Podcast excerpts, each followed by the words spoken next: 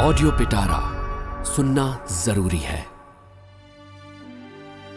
নমস্কার গল্পের পিটারায় আজকের গল্প শরদিন্দু বন্দ্যোপাধ্যায়ের পতিতার পত্র গল্প পাঠে শান্তনা সেন সঙ্গীত সম্পাদনা কারিগরি সহায়তা বিশ্বজিৎ বিশ্বাস প্রযোজনা চয়ন দে শুধুমাত্র অডিও পিটারায় তৃতীয় ভাগ দু নৌকায় পা।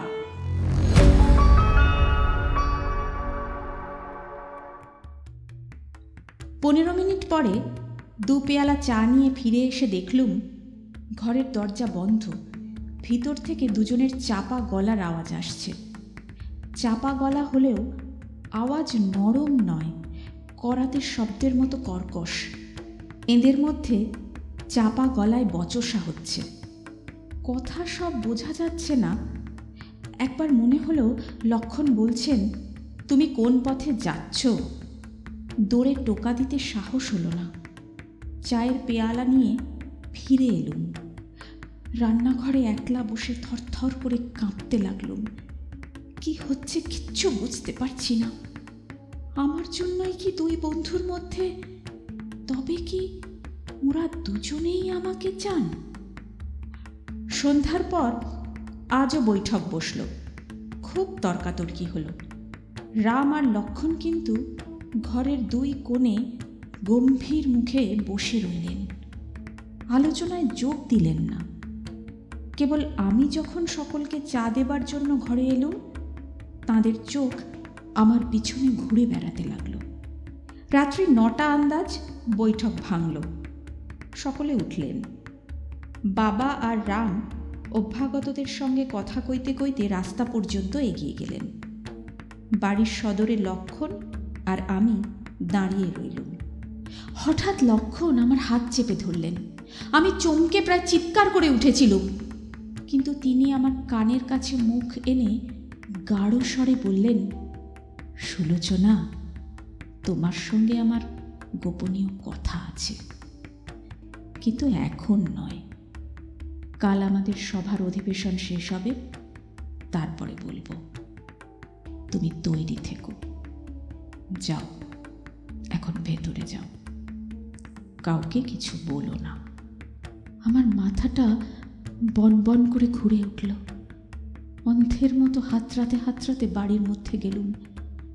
সারা রাত জেগে শুধু ভাবলুম, কি কথা বলবেন আমাকে? কিসের জন্য তৈরি থাকব? পরদিন সকাল থেকে হৈ হৈ লেগে গেল। আজ সভার শেষ অধিবেশন। এলোমেলো নানা কাজ হবে। তার উপর গুজব রটে গেছে যে কয়েকজন নেতাকে পুলিশ অ্যারেস্ট করবে। ভোর থেকে বাড়িতে মানুষের যাতায়াত শুরু হয়েছে। বাবা চা খেয়েই রামলক্ষণকে নিয়ে সভায় চলে গেলেন। আমাকে বলে গেলেন, তুমিও এসো। সভায় বন্দে মাতরম গাইবে।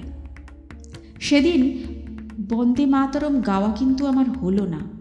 সভায় উপস্থিত হয়ে দেখলুম, চারিদিকে পুলিশ গিস গিস করছে, জনতা মুহুর্মুহু চিৎকার করছে, ইনক্লাব জিন্দাবাদ, বন্দে মাতরম।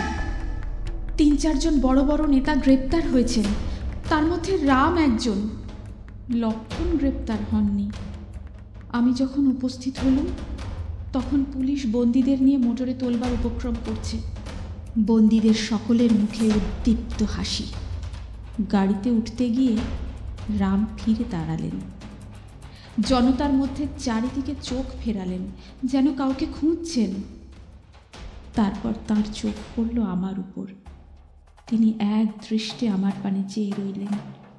মুখের উদ্দীপ্ত হাসি মিলিয়ে গেল।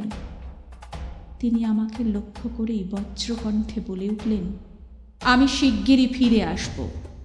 ইংরেজের জেল আমাকে ধরে রাখতে পারবে না। বন্দীদের নিয়ে পুলিশের গাড়ি চলে গেল। তারপর সভায় কি হলো আমি জানি না। চোখের জল ফেলতে ফেলতে বাড়ি ফিরে এলুম। সভায় আরও অনেক মেয়ে ছিল। তারা সবাই সেদিন কেঁদেছিল। আমার চোখের জল কেউ লক্ষ্য করেনি। আমার চোখের জলের উৎস যে আরও গভীর তা কেউ জানতে পারল না। কেবল বাড়ি ফিরে আসবার পর সৎ মা আমাকে কাঁদতে দেখে মুখ বেঁকিয়ে বললেন ঢং দেখে আর বাঁচি না। ইচ্ছে হলো বাড়ি ছেড়ে ছুটে কোথাও চলে যাই। বিধাতা যে অলক্ষ্যে সেই ব্যবস্থাই করেছেন, তা তো তখন জানতুম না। দুপুরবেলা লক্ষণ বাড়ি এলেন। মুখ বিষণ্ণ, কঠিন। আমার পানে খানিক তাকিয়ে রইলেন। মুখ একটু নরম হলো। আবার বজ্রের মতো কঠিন হয়ে উঠল। তার মনের মধ্যে যেন প্রচণ্ড যুদ্ধ চলছে।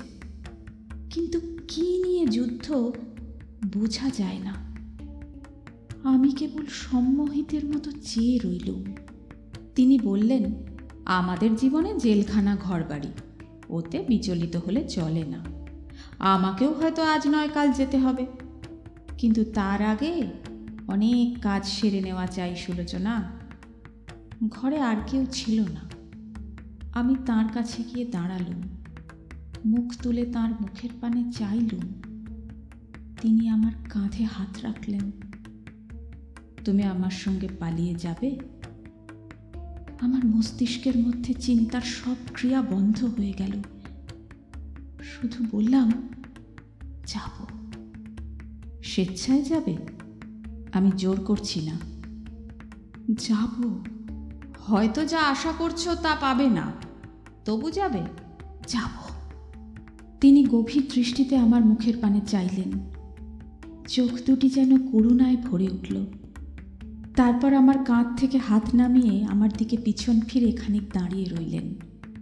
সেইভাবে দাঁড়িয়েই বললেন বেশ, এখন আমি যাচ্ছি। রাত্রে আবার আসব। বারোটার পর।